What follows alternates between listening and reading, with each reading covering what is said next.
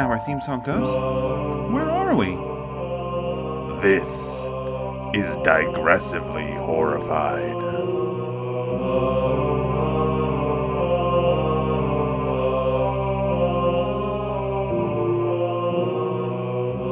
Hey, Progressively Horrified family. It is Monday. Happy Monday.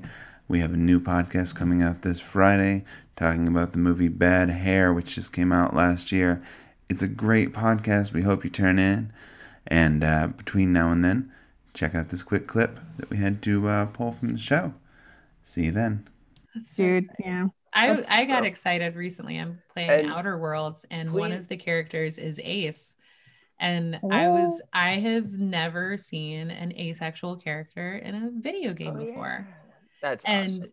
she's They're her ace and they have a romantic yes, and she's concerned that the person that she's interested will not like her because she is not interested in sex.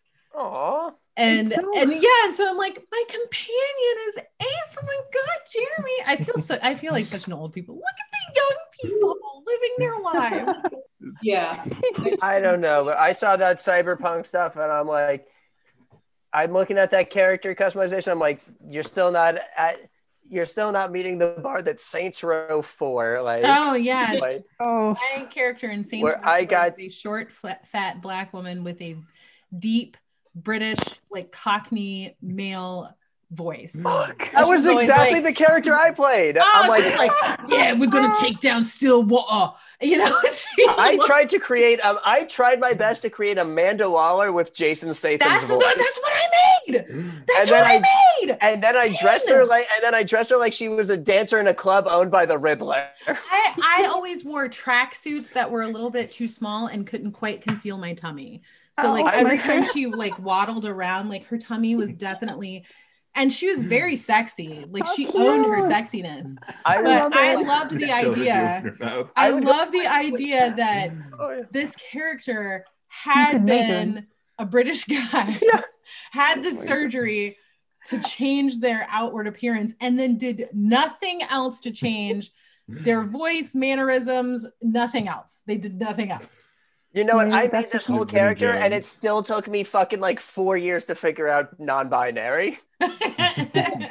Dude, no, I relate to that. Like, okay, on another topic of like just being creator, all Mhm. my characters growing up have been some sort of genderqueer, and I never realized it. I was just like, this is just the, this is just the character. I like it, and never, ever, ever until freaking twenty five realized. all of Jeremy's characters are lesbians. Yeah, pretty much. Not Oh. all of them. Hmm? Fire Name one. is all lesbians. Name one that's not a lesbian. I mean, Adrian, Dashing school doesn't count. no shame. Okay, no Adrian's shame. all of not- Dashing School, I mean, Adrian is specifically not a lesbian because we are trying to keep it like not from- about romance. not about I can't judge. I can't judge. We're trying to keep it Oh goodness. yeah, I mean that was I think literally for me it was like I was I was writing Princeless and somebody who's like a big fan of of that was like, hey, like you should write something with queer women in it, and I was like, I should. I guess I'm gonna do that all the time now. I They like were it.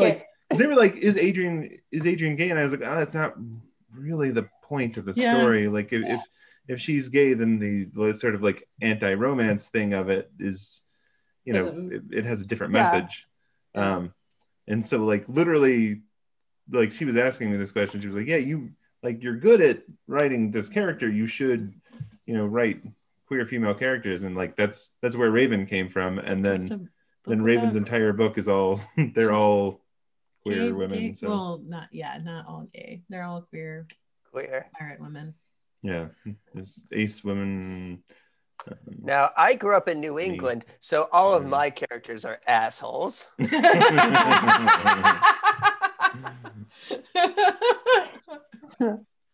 Beautiful. well, um, so this is how this is how your podcasts always take about four hours. We actually finished uh, talking about bad hair about half an hour ago. We had extra time for just random, We had tangent, extra non-podcast just random conversation.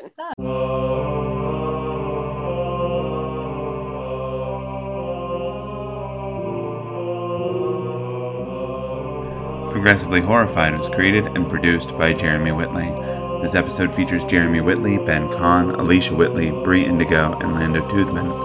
If your character creator can't create genderqueer and non binary characters, it sucks and is broken. Our theme music is Epic Darkness and Monk Cathedral Chant by Mario Cole 06 and was provided royalty free from Pixabay. Contact us on Twitter at ProgHorrorPod or by email at progressivelyhorrified at gmail.com.